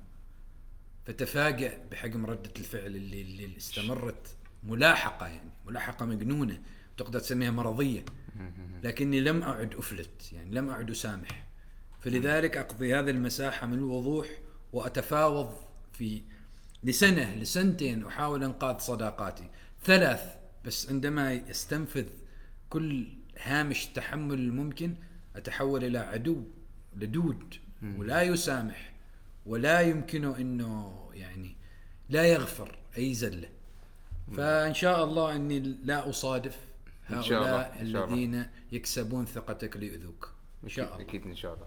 تعرف من الأشياء اللي اللي تذكرتها في خلال هذا الحديث؟ وهذا بندخل فيها موضوع إنه كيف أنت ممكن تطور آه، طريقة كتابك كتابتك في الكيبورد وكيف ممكن تكتب بسرعة. في 2014 لما صارت آه، سالفة الجامعة وطلعت من الجامعة وطلعت وتكلمت في اليوتيوب في مجموعة أشخاص تقريبا تواصلوا معي اللي أنا أتذكرهم ودائما بين فترة وفترة أتواصل معهم. ومن ضمن الأشخاص اللي ما أنساهم اللي هو أنت. فيعني هذه فرصة يعني إني أنا أشكرك لأنه يعني حرفيا في هذاك الوضع اللي الكل متخلى عنك الكل يقول أنت فاشل يجيك شخص يقول لك لا المفروض تسوي كذا ما تسوي كذا المفروض كذا وهو مر بنفس التجربة. فشكرا شكرا جزيلا من القلب. هذا أنت تستحق ذلك الله يخليك. الله يخليك. إنزين في خ... المضحك في الموضوع إن أنا كنت عارفك إن معاوية الكاتب الشاعر ال- الفيسبوك وهالأشياء بس ما سبق إن تواصلنا. فمعاوية كان جالس يراسلني في ال... في الفيسبوك. أهلا كيف الأمور؟ الحمد لله كيف الأخبار؟ كذا. أنا يا دوب أرسل رسالة واحدة هو فوف فوف. الصفحه الأولى الصفحه الثانية الثالثة. يعني أنا أقول في بالي هو يتوقع إني أنا بقدر أرد عليه. أنا أحاول عاد أرد إنزين. أذكر حتى قلت لك لا لا إن شاء الله الأمور طيبة. قلت لي لا الأمور ما طيبة. إنزين كملت كملت كملت. في نهاية المحادثة حط لي الإيميل. قلت لي انه قرا على راحتك متى ما تقدر ترد علي رد علي في الإيميل. فانا أنا جلست أنا أنا نسيت موضوع الجامعة قلت يا رجل هذا كيف يكتب بهذه السرعة؟ بديت من 2002 أطور مهارتي في 2002 الكت- الطباعة. okay. ثم تحولت إلى ما اسميه أنا عندي منهج أدرسه يعني أدربه. okay، اسمه okay. الكتابة السريعة. ولاحقا طورته إلى اسمها الذاكرة بالكتابة وعندي تطبيق في حفظ القرآن يسمع لك القرآن الكريم بال keyboard. من مآسي في هذه الحياة إني لا أتحمل حد يرسل لي رسالة وينتظر مني ارد عليه ذيك الساعة. آه. قطعني بسكاكين لا تقول لي هلا وتسكت. أرجوك أرجوك. ولا بعد يزعل لأنك لأنك ما لأنك ما رديت عليه. يا أخي قوى تبغى ارسل رسالة شيء يا أخي. الوقت الحياة ضيقة يا أخي. يا قصيرة. والله ارسل لي كل شيء دفعة واحدة وأرد عليك. لذلك بالنسبة لي هذا جزء من وسائل الحياة داخل الحياة داخل الحياة. دائما أطور مهارات اللي توفر لي وقتي. دائما. ما عندي رغبة إني أروح أضيع وقتي في مكان. ما عندي وقت. كل دائما عندي شيء ممتاز. دائما. إذا ما قل سمع صديق أغنية راب. إذا ما أغنية راب قصيدة. إذا ما قصيدة شيء حفظه شيء كتبه. آخر شيء أمسك برنامج ال keyboard. أسوي كل ما يمكن اني أعيش حياة داخل حياة داخل حياة داخل حياة داخل حياة داخل حياة. حتى شخصية واحدة ما كفتني. okay. زدت عليها ست سبع. فهذا تصور الشخص اللي فنت ذاته ليتحول إلى كتلة أو كينونة أو منظومة إبداعية. بحياتي ما تهمني كثير يعني مو حساب إني أنا يعني مو مو بكرة. ما كنت زمان أؤمن بهذه الأوهام الثقافية. الرسالة التاريخ. أفضل أن يكون هذا الآن وهنا وفي لحظته. أما بعد ما أموت قريوا علي الفاتحة. نضرب عيوش بعد عمر طويل. ضرب عيوش أيوه. أثناء هذه الحياة أفضل أني أكتب و... بيجي يوم من الأيام متأكد ستضطرني الظروف الصحية للجلسة في البيت ربما أمرض ربما شيء. لحظتها أكون حملت معي مهارة الكتابة إلى هذه الأيام المرة. غير ذلك الأهم الآن التجربة. ممتاز. طبعا أتمنى أتحقق ماديا إني في يوم من الأيام يكون عندي بيت وأكتب على راحتي دون أن أضحي بحياتي من أجل ساعات كنت أحتاج فيها خبز. ممتاز ممتاز ممتاز ممتاز. في تساؤل يعني دائما معاوية يعني يوصف بأن شخصية مثيرة للجدل أو شخصية جدلية. هل أنت فعلا تتعمد إثارة الجدل ولا هي وحدها كذا تجي منها ومن نفسها؟ والله أتعمد أثير الجدل السياسي؟ أيوه متعمد. أوكي. لكن في واجد أشياء أنا اتفاجئ إنها تثير الجدل وأنا أنا أصلا اقولها كذا. في أمثلة؟ يعني ما في واجد أمثلة يعني في واجد أمثلة لأشياء ما أعرف يعني مثلا آراء الدينية زمان يعني كأجي أرمي قنبلة يدوية كذاك. عاد واستغرب إنه يعني إنها ترند. ان ذاك دحر عيونه يعني. يعني إضافة إني لدي خصلة يعني سيئة جدا في إني إذا حاولت تفرض علي أي منطقة اعتبرك سلطوي وبالتالي أضعك في خانة العدو. لماذا لا أبشر بأفكاري؟ ليش؟ عشان ما يجي الآخر في أجمل أحلامه يفرض علي افكار لذلك أبقي ذي الدائرة الفردية محكمة مسورة لأني ليش ما أقنعك بأفكاري؟ عشان ما تتدخل في دائرتي ليش ما تتدخل في دائرتك لهذا السبب. فوسائلي الدفاعية لنتيجة الحياة المريرة اللي أنا عشتها قبل الهجرة. وأوجه رسالة شكر كبيرة إلى جلالة السلطان هيثم. أعاد لي الحياة حرفيا. حرفيا.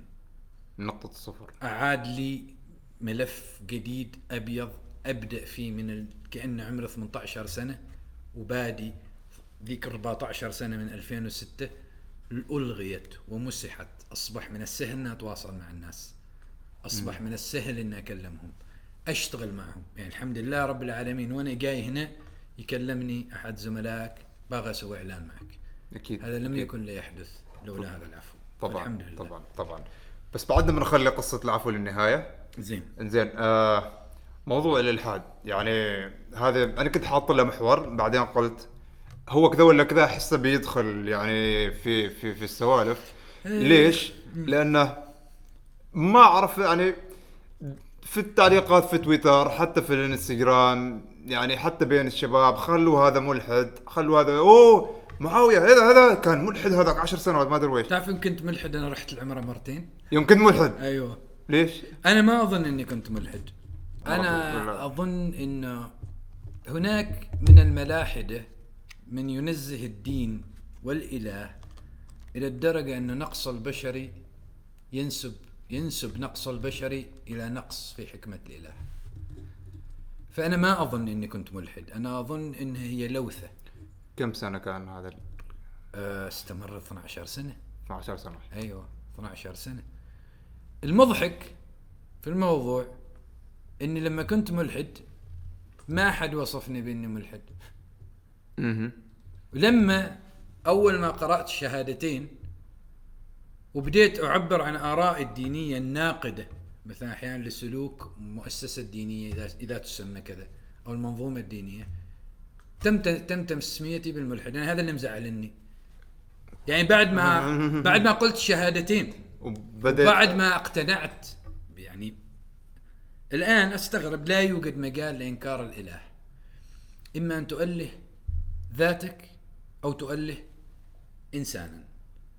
فبالنسبة لي يعني حتى بمنطق ريهان باسكال الدين رفع العبودية رفعت البشرية. ما آذتها. فهل أنت مشروع؟ الآن أحاصر أي ملحد أقول له أنت مو مشروع نمرود مشروع فرعون؟ أم ستعبد القوة؟ لا أقوى منك. من أقوى إذا بالنسبة لك بالمنطق البشري. إذا روح اعبد ترامب اعبد بوتين. فهذه المفاهيم المضللة للإلحاد الحمد لله ما عمري بشرت بالإلحاد. جادلت عن إلحادي. الملحد من حقه أنه يتبنى ضلالاته بينه وبين نفسه يبغى يعبر عنها بالعكس هذا يقوي الحقوق الإيمانية ويخدم الدين في رأيي.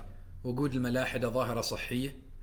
لأنه في أساسها يعني أنت تراقب هذا الكون لكنك زعلان على روايات تاريخية عن النبي محمد. فمن تنزيهك للدين ألحدت به كفرت به هذه مغالطة مثل محاولة القسمة على الصفر يعني ستؤدي بك إلى الجنون أو تؤدي بك إلى أنك تصل إلى حالة من المرض أنك تنظر لهذا الكائن البشري كأن نحن حيوانات فقط. طيب ليش إحنا مختلفين عن باقي الحيوانات في الأرض؟ ليش نتكلم؟ ليش لدينا لغة؟ ليش سيطرنا على الكوكب؟ ليش بنينا سفن أكبر من الحيتان؟ ليش خرجنا من الغابة؟ أيا ما كان. تقول التطور من الوضع هذه السنن؟ تقول الصدفة؟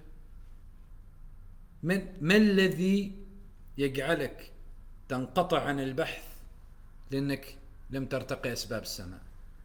فهي أحيانا حالة من الغرور أحيانا حالة من لوثات أحيانا هي حالة منطقية يعني الدين ما فعل أشياء خيرة. اللي يتكلم باسمه ما بالضرورة فعل أشياء الأديان ما فعلت دائما أشياء خيرة. بس إذا لديك مؤاخذات على الأديان قد أحيانا العقول الشابة تستعجل وتذهب إلى إنكار الإله وهناك تبدأ يعني شرعنة العبث و مثل التصورات هذه الاجتماعية تصبح أنت ناشز وتعيش هذا الغربة وتتفاقم ولا تجد ردة فعل منطقية أحيانا. فبالتالي تعيش في دائرة نرجسية تدفعك إلى الاستمرار في الغي. حتى إذا فتح الله عليك يوما ما بفتح من فيوضه ستكتشف جمالية الحياة كمؤمن. أكيد. أنك لا تحمل أثقال تفسير العالم والكون وتكتفي بالنظر إلى التباين بين النملة والحيتان وتقول سبحانه خالق كل هذا. من الذي أوجد الكون لكل شيء موجد وتستقر. والحمد لله رب أكيد أكيد أكيد. كانت يعني فترة لوثة. لوثة. لوثة. okay. زين بننتقل لموضوع العفو. زين بس قبل ان تحكي قصة العفو أنت تكلمت عنها في ال... في اليوتيوب من الألف للياء تقريبا في أول يوم رجعت فيه أو ثاني يوم؟ بالمرة الساعة صاخن آه، ترند وجات ترند والشباب فاتحين ما أدري وين بس ال... قبل هذا تقريبا ما أعرف يمكن بشهرين وثلاثة أشهر أنت تكلمت في تدوينه وطرحت فيها تساؤلات يعني هي جدا منطقية. أن تقريبا كنت آه، في حالة أرق. زين كنت تتكلم عن أن أنا لو رجعت عمان أو لو بغيت أرجع هل المجتمع بيتقبلني أم لا؟ هل بعد كل الأشياء اللي صارت بقدر أبدأ حياة جديدة أم لا؟ إنزين فجأة يعني جاء العفو السامي وش موقفك من هذه التساؤلات؟ قال فعل مم. يعني لما اتصل بالسفير كان في محاولات أن أعود منذ سنوات. من ضمن العروض السخية اللي تلقيتها في بعض المؤسسات العنيدة أني أرجع لاستضافات نوع آخر من شاي الكرك. فرفضت. ثم تغير شكل الاستضافة إلى أني أعاد طرحي كالعادة كمريض نفسي. أطمس تماما أنا وعقلي وشعري وكتابتي لأبقى رهين نوبات مدتها أسبوعين علما أني في كل مرة أخبص الدنيا أرجع وأحذف وأعتذر وأوضح لكن بروباغندا قوية دعائية مصرة أنها تزيح تأثير هذا الإنسان اللي ما عنده نظرية سياسية واللي لا يبشر بأفكاره. قاس هو المربع ماله يقول خذ عني. فهذا وضع, مرير وظلم بمعنى الكلمة ظلم. من يقود ومن يمارس ومن ينضم إليه. إلى أن جاء اليوم كان سائل عني جلالته لما كان وزير حسب ما خبرني إياه السفير عبد العزيز الهنائي كان مفروض أشتغل في وظيفة في وزارة التراث لم أبلغ بهذا الكلام إنما جاء أحدهم وأراد أن يوظفني في وزاره الإعلام. واجد أنا زعلان ترى من ذا الموضوع. إنه كل النشطاء اللي سجنوا ما سجنوا بل إن كبيرهم الذي علمهم السحر. توظف ووظف وأكل عيش. وبقيت أنا ألف في تلك الدوامة. وأسأل الله أن ينتقم من كل شخص كان سببا في إنه يقطع رزقي. إذا كنت أنا أخطأت فلاعامل مثل الجميع لكن اللي بقي معاوي يلف ويدور. ف قال لي إنه صاحب سمو وزير التراث سأل عنك وقايل وقلت له ما مبلغيني بذا الكلام. ثم قال لي في موضوع أريد أكلمك فيه كذا. أنا أنا متواصل معاه كونه أصلا هو صديق لوالدي ويعرفني من يوم طفل صغير. في حس بالأبوية والبنوة بيني وبينه وصداقة ويناديني ماريو. وأكلمه واتصل به وأوقات اتصل به يعني يعني يتحمل مني الكثير. إلين قال لي إن هناك عفو بشأنك. قلت له أيوه أرجع تنتقموا مني. قال لي عفو كلمة السلطان. تعرف كلمة السلطان أنت فهمان؟ أكيد. فقست أفكر من ذا الذي سيضع كلمة السلطان على المحك. إذا ما إذا أنت حاولت تعبث بهذا العفو أنت جالس تتحدى السلطان مباشرة. ووراك قانون. ووراك فوق ذلك إنه صفحة بيضاء. فأنا تلخبطت. بعدين لقيته ثاني يوم قلت له جاي إنك نضيق من الآخر. face to face أيوه. جاي إنك نضيق يعني حياتي في بريطانيا كانت فعلا شقاء وفقر. تحات الإيجار لقمة ما لا لا لا لا ما ما هذا الجانب. ولا ويش؟ بس ماشي دافعية إنه أسس حياتي من أول وجديد. هذا مكان قصيدتي وبناني. هذا مكاني يا عمان مكاني. فما ما تصورت إني بعد كل ذيك السنوات اللي أنفقتها وأنا أكتب عن عمان وقضاياها إني فجأة سأرضى بحياة بديلة بعيدة. خارج الميدان حيث الكلمات لا تعني أي شيء. أبغى هنا. قلت له انزل حقي في الكتابة. قال لي حالك حال اي شخص آخر. منابري حالك حال شيء شخص آخر. العداد يصفر. صفر العداد. فاتخذت قرار العودة وما لكن هل توقعت يوم من الأيام؟ على الأقل في المستقبل القريب. توقعت. ابدا ابدا ابدا. ما توقعت ابدا. ليش؟ بسبب يعني ال... إلى إلى هذه اللحظة لم تتعرض لي أي مؤسسة أمنية لم تتعرض لي أي مؤسسة قانونية لم يتعرض لي اي شخص من من يسمون بالنافذين. إذا كان هناك من يدخر محاولة لايذائي أصبح لدي مشتكى أصبح لدي من أشتكي له. وقيل لي بوضوح أي محاولة تستشعر إنها خروج أو التفاف على هذا الوضع فإنه يعبث مع كلمة السلطان. وإلى هذه اللحظة لم أرى أي شيء من الحكومة يحاول الالتفاف حول ذلك. في مجموعة من البراغيث البشرية حاول بشكل ما أو بآخر إنه ينشئ نوع من التواصل بيني وبينه بوسائل يعني قذرة مثل إنه أبين لك إني أعرفك. أبين إني عارف شيء. لكني لما لجأت للمشتكى الذي لدي قال لي طنش. يعني هذه البراغيث الفضولية موجودة وحاول إنك تطنشهم. فأنا الآن أبقي كل شيء احتفظ به وكذلك وكلت مكتب محاماة ولكي خلاص يعني أحمي نفسي.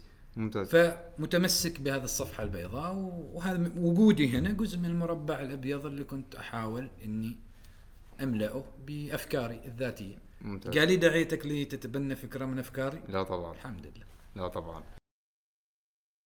في طريق العودة كنتوا أنت يعني في طريق العودة من بريطانيا كنتوا أنت وسعادة السفير وأبو عماد اللي هو المهذون الأكبر بالإنابة سابقاً. سابق أه، احس حسيتك حسست الموضوع لا لا آه.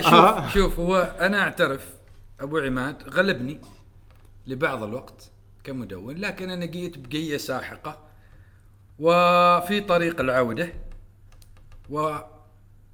وبشهادة سعادة السفير هذا كان في الطائرة. في الطائرة. أبو عماد بايعني كمهذون أكبر. كيف يعني؟ بايعني يعني قال لي إنه مهما فعل أي شخص أي شيء أنت ستبقى المهذون الأكبر وهذه بيعة في عنقه. فاطمأننت اطمئنان تام وخلاص المهذون الأكبر المهذون الأكبر. ما في. ما في شك يعني. هذا كان المنافس الوحيد؟ كان المنافس الوحيد وخلاص. يعني رجعت أنا يعني في النهاية المهذون الأكبر في عمان واحد. فما تريد تخسر يعني عندي صلاحيات كمهذون أكبر. منها إني أي قضية قاده ضاقين منها الدنيا تجدني أنا داخل فيها وحولتها إلى شيء مضحك. فهذه امتيازات وصلاحيات ما أريد أخسرها وما أريد للسياسة أن تعكرها في اعتقادك زين ليش ال- ال- المهذون الأكبر سابقا؟ أبو عماد ليش تخلى عن المنصب؟ يعني ما هو ما تخلى هو أنا نصبته مهذون اكبر وبعدين استعدت. كوكب معاوية ذا.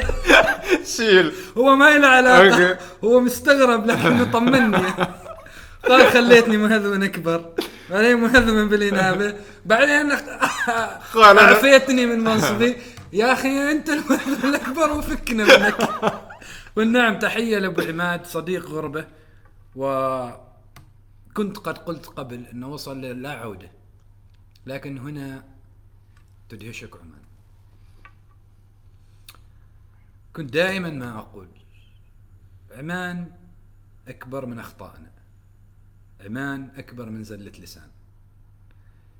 لا يليق بعمان مطلقا إنها تستصغر نفسها أمام كلمة. قبل فترة صارت في حالة في الإذاعة وحدة قالت كلمة. وفجأة جاء المتشنقين المتشنقين خبراء الادعاء العام مال تويتر. أطحنوها ما أدري إيش. لا يجب ولا أتمنى انه يصل بنا الحال إلى انه كلمة تهز مجتمع أو تهز دولة. وهذا خطأ. ما يكفيني من عمان كلمة واحدة. كلمة حرية التعبير التي وردت على لسان جلالة السلطان. هذه هذه تكفيني من عمان. هذه المساحة اللي كنت أحتاجها. والآن هي موجودة لكل عماني. والمضحك إن هذا المشاغب خريج السجون صاحب أطول لسان اللي هدد شخص بالقتل وراح يشوف فيلم Taken بعد لكن يعني والله أستغرب. لا وبعدني مسوي lip sync. للصوت lip sync ما I will, I will I will kill you. لا وبعد كذا رايح فيلم Taken وقلت رايح أتدرب تراني شوف ذا الجنون. الآن صرت ارى الجميع يعبر عن اراءه باريحيه ما زلت أنا حامل فترة الخوف هذيك. ما زالت. ما زلت أتربص بالكلمات يعني بخفة. بس أشوف الآخرين يتكلموا ويكتبوا. أقول الحمد لله. في في تعافي. على مجال حريات التعبير الإلكتروني في عمان. جميل. في عمان دولة طبيعتها تكتب وديان الكتابة بادية تفيض فإن شاء الله كل هذا ينتهي إلى نهاية حسنة وإلى تفاعل ديناميكي نافع مثمر بناء يعني أخذ وعطاء. فإن شاء الله. إن شاء الله إن شاء الله. تعرف في مثل ما يقولوا طراطيش كلام إنه العمل الإعلامي اللي نحن تو جالسين نسويه يعني مثلا نحن ما نتبع جهة معينة ما نتبع مؤسسة معينة هذه كلها اجتهادات شبابية. طراطيش الكلام؟ وش تقول؟ إن هذا العمل راح يكون منظم أكثر بحيث انه لا ممكن لازم تروح تحصل على تصريح. يعني أنت كمعاوية كمعلن يمكن لازم يكون عندك ليسن أو تصريح أو تكون تتبع جهة معينة. نحن نفس الشيء كجلسة كرك لازم نكون تبع جهة معينة أو مكان معين. هل تعتقد إن هذا الشيء بيحد يعني من حريتنا أو بيقلل من سقفنا ولا كيف بالضبط؟ آه هذا موضوع أتمنى أن لا يترك إلى الشكل الحالي من التشريعات المبنية على الإعلام قبل السوشيال ميديا بمعنى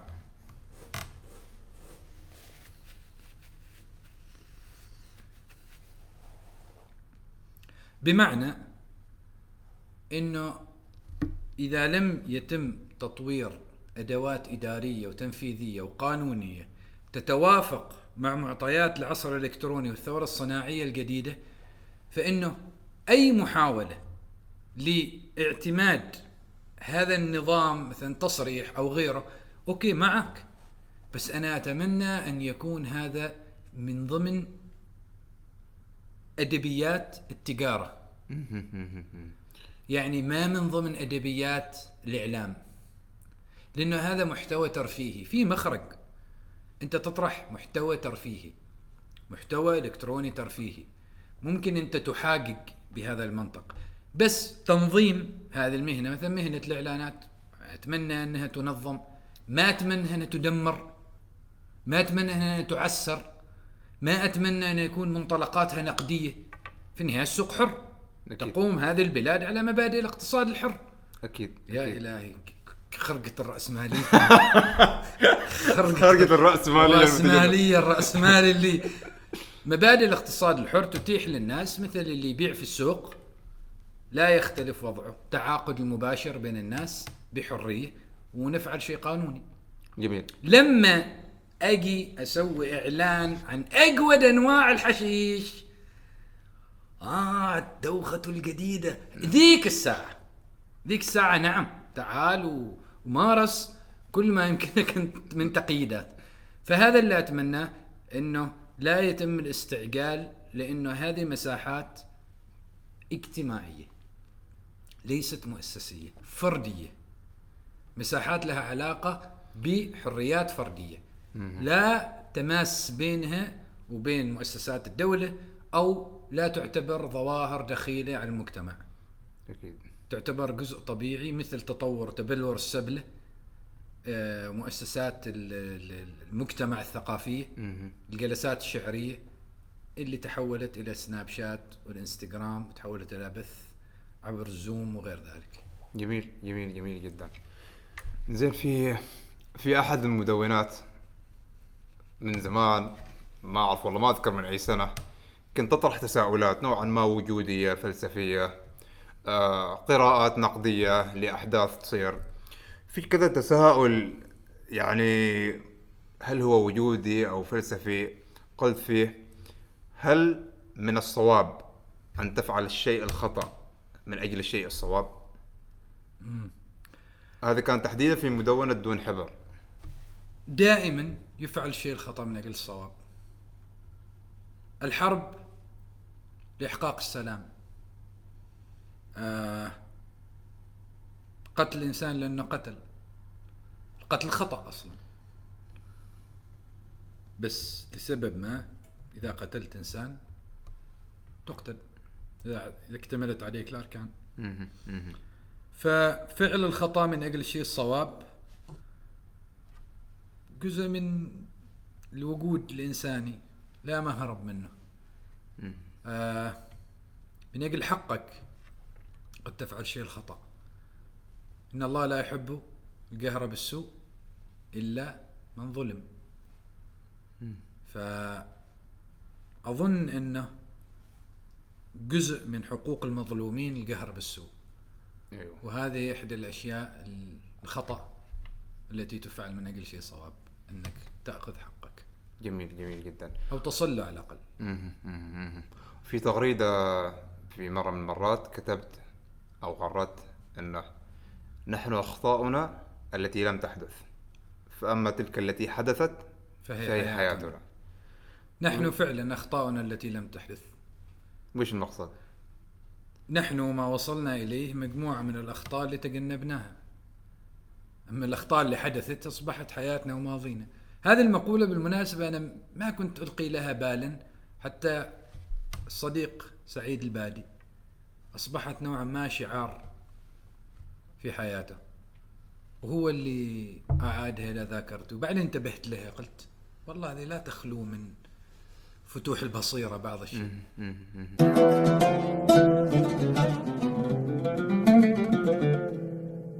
نرجع بعد فاصل قصير. يعني أنا لاحظت واجد في التدوينات اللي تحطها في قناتك إنك لما يجي طاري المثقفين تمتعض يعني نوعا ما في فترة من الفترات ويمكن حتى للآن أنت محسوب على الجانب الثقافي أو نقدر نقول النخبويين. ليش تجيك امتعاض أو نوع من امتعظ من تلك السنوات اللي قضيتها محاولا إني أنال الاعتراف ممن ليس لديهم اعتراف من القارئ. اللي هم؟ كثير من المثقفين قلة من المثقفين اللي لديهم اعتراف مجتمعي ومقروئية اجتماعية ورصيد من القراء يمتد إلى العشر سنوات. فامتعاضي إني في يوم من الأيام صدقت كائنات خاوية لا تكتب إلا مقال كل ثمانية شهور وكثير الثرثره في الحانة ووجوده في عالم الكتابة لا حتى السوشيال ميديا حتى كل شيء لا يتجاوز تغريدة كل كم شهر. من نصبك مثقف يوزع نرجسيته. كل همه نرجسيته يكتب الكلمة نقاط. يوم زادت بالثقافة سمى فبراير شباط. يعني فواجد أتأسف. وكذلك عانيت في الوسط الثقافي العماني من إملاءات. كان يمارسها بعض الأوصياء لا تكتب في هذا الجانب هذا الجانب ما معتد به هذا الجانب ما معترف به. شلل كل شلة ماسكة توجيه كل تجمع المريدين والأتباع وكنت أحد المريدين لبعض المثقفين إلا انشقيت مساري بنفسي. فعلاقتي مع القارئ لا تمر بوساطة عبر المؤسسة الثقافية ولا غير مستعد. إني أتقبل إملاءات النخبوية أو إني أنصب نفسي معلما للناس. مم. أنا ليش أفوت أربعين ألف مدرس خصوصي؟ مم. ليش أنا أتعلم من الناس؟ ما جاي أعلمهم. جاي أستخلص عصارة تجربة أحتفظ بها. إذا مد الله في عمري وكتبتها الحمد لله. إذا ما مد الله في عمري ها أنا عشتها. يوما ما سيأتي جيل ويقول لي اخرس انت انت اللي تدفع 600 ريال عشان تنشر كتابك انت توجه لي نصيحة؟ أنتم الجيل انت ابو ناشر سبع كتب ما واصل ثلاثين سنة لما لما فصلت من عملك ما رمت تنشر كتاب؟ انت توجه لي نصيحة على الثقافة فالموضوع يصير غيظي. أنفقت سنوات العشرين تحت لوحة المفاتيح. المثقف ما بالضرورة يكون منور. قد يكون هو أول إنسان يحتاج إنه ينزل من برج العاقي يختلط بالناس يعرف. أصبحت يعني الآن مفاهيم الثقافة يقول لك الكتاب الشعبيين رواد الحركة الشعرية في عمان هم شعراء النبطي أما الغارقين في الرموز فهذا لا يختلف عن التشفير. لما نتفق أنا وانت إنه ها نروح نشتري حلاوة ما معناها راح نغازل نقدر نتفق على شفرة ثانية. ويتبادلون. هذا الترميز. ثاني شيء سالفة المثقف صاحب الملخصات. همهم جهل المجتمع. الجاهل سيبقى في كل المجتمعات مالك مشغول به لأنك تريد أن تتضخم أمامه. فعندي مؤاخذاتي الحادة على هذا الوسط اللي نشأت وترعرعت فيه إلى أن دخلنا في محيط السياسة. انخذلوا الجيل اللي قبلنا جبناء. رمونا إحنا في يفاعة شبابنا في معركة أقوى منهم وأقوى منا وانخذلوا. لماذا أيها الجبناء؟ ليش تخبزوا هذا الخبز وما تأكلوه؟ خبز سام. وخسرنا حياتنا ومستقبلنا وانخذلتم. جبناء يأتي من وسط هذا الوسط الثقافي من كانوا ربما 25 شخص. أصبحوا الآن ما يقارب 50 شخص. أعادوا الصحة في هذا الجسد الثقافي السقيم. وعندما جاء هذول الخمسين يمكن صاروا مية من الذين فعلا مخلصين لقضيتهم الثقافية. ينتجوا يكتبوا. ما بالضرورة تكون أديب ترى هذه نوب الصورة القبلية. أنا شاعر هذا امتياز من يعني سهل. تكون أديب تتصدى للمنابر. ما بالضرورة. ما لازم يعني تكون أديب. لأن يستو تكتب يعني.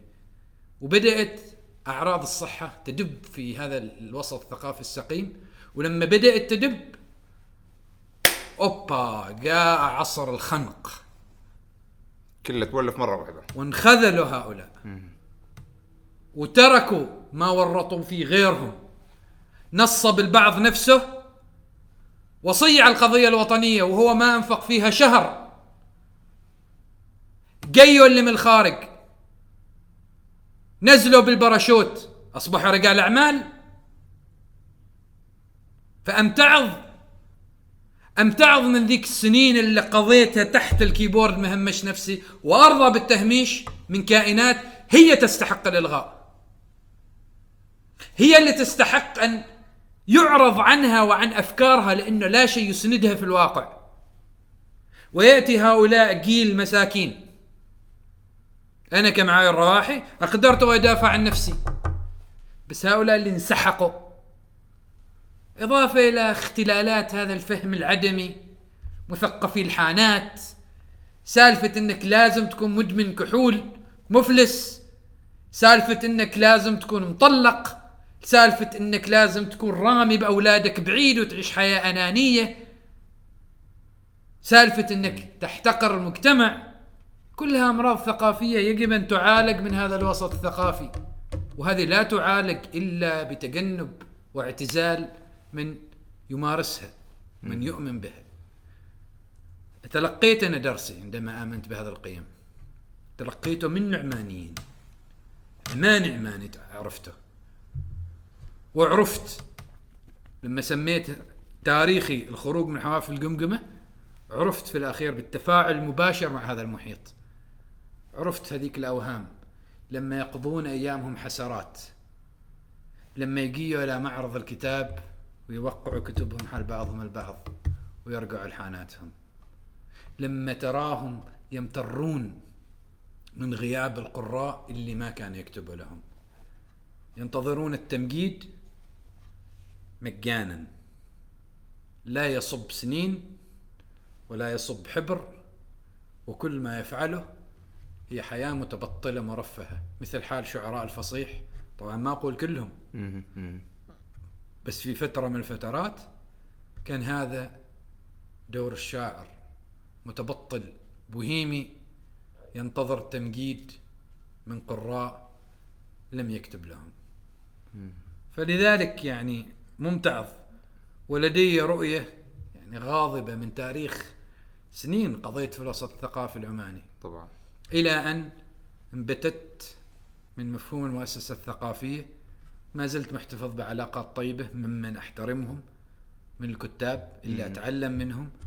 وما زلت أمتعظ من هؤلاء اللي يتصدرون المشهد الثقافي العماني ولا يوجد لهم سند من المجتمع ومن القراء.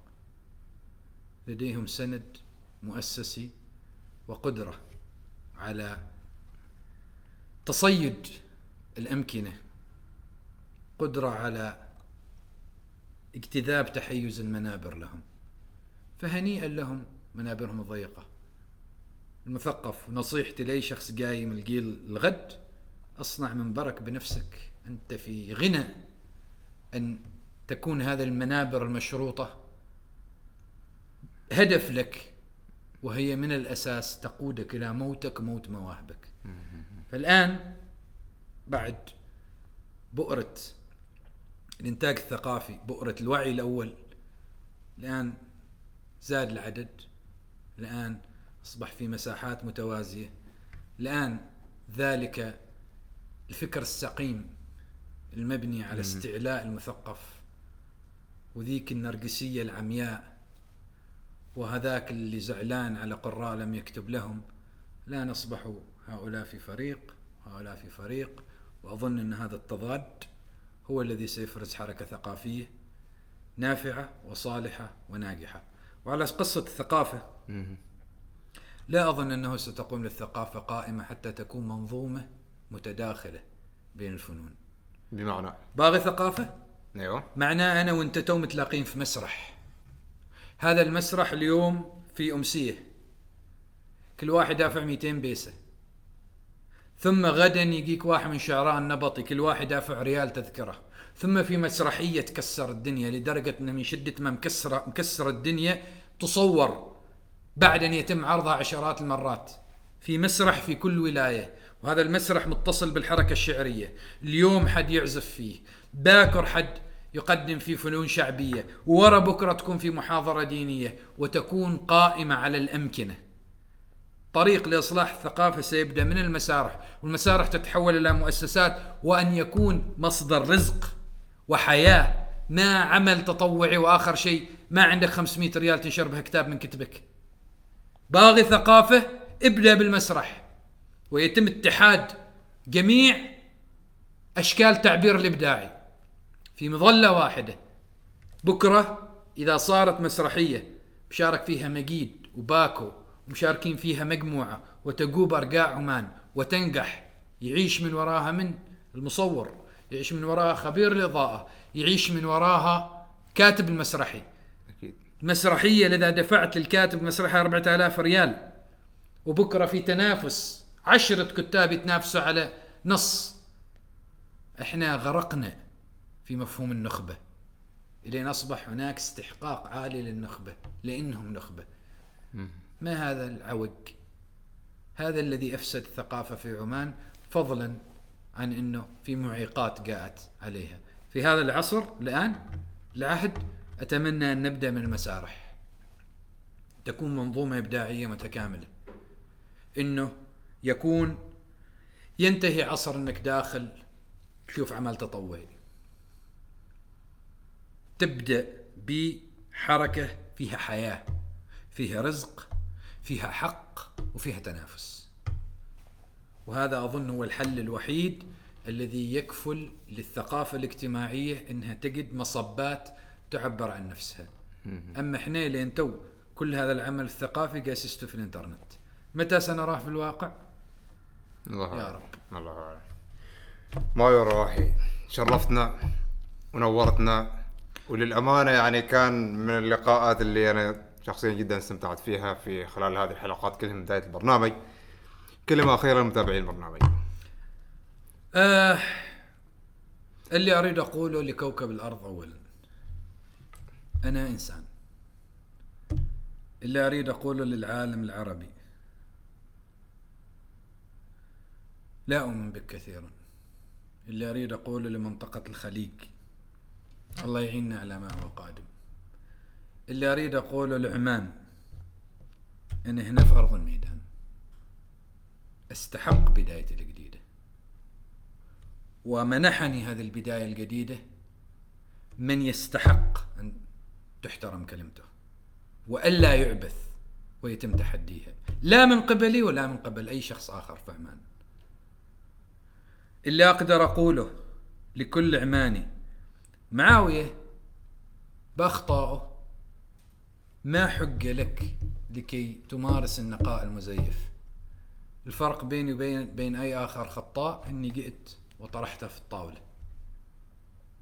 أستحق هذا المربع اللي أعبر فيه عن أفكاري وأتمنى أن أي شخص يحاول أن يكيد بهذه المساحة البيضاء أن يقف عند حده. غير ذلك اللي أقدر أقوله للناس للمشاهدين هذه الحياة مسرح عبثي. لا أريد أن أشكل فيها أهمية لأحد. لا أدعو شخص لاعتناق أفكاري ولا أسمح لشخص أن ينصب نفسه وصي أو ولي أو يحاول أن يخنقني أو يحاول أن يؤذيني ذلك الشاب زائغ العينين. تائه المنبت المحاصر مات في سجن الوثبة في الإمارات. أنا على استعداد للدفاع عن نفسي إلى أقصى درجات الشراسة. لم أعد أثق بسهولة بأي إنسان ولا أسمح لأي إنسان أن يقترب من مساحتي.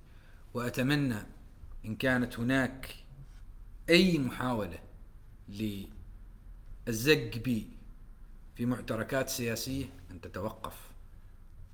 معاوية الأداة مات في برمنغهام في بريطانيا. فالحمد لله أني في عمان. الحمد لله. الحمد لله إني أقول هذا الكلام وأنا داخل هذا الميدان. هذا اللي أقدر أقوله. ومحبتي وعلى لكل- طاولة الكرك. ومحبتي لكل عماني في كوكب الأرض. جماعة الخير هذه كانت من الحلقات جدا طويلة. آه حسابات الضيف بتكون موجودة تحت في صندوق الوصف. إذا عندكم أي أي أسئلة أو أي استفسارات إيميلنا موجود. like و share و subscribe ونشوفكم إن شاء الله على خير ومع السلامة. بودكاست بودكاست جلسة كرك حوار مشترك بين الضيف والهناء ركز معنا واستفيد يا الحبيب تابع معنا كل جديد. بودكاست بدون تصنع وتقليد. بودكاست بودكاست لا لا لا لا لا. بودكاست بودكاست لا لا لا.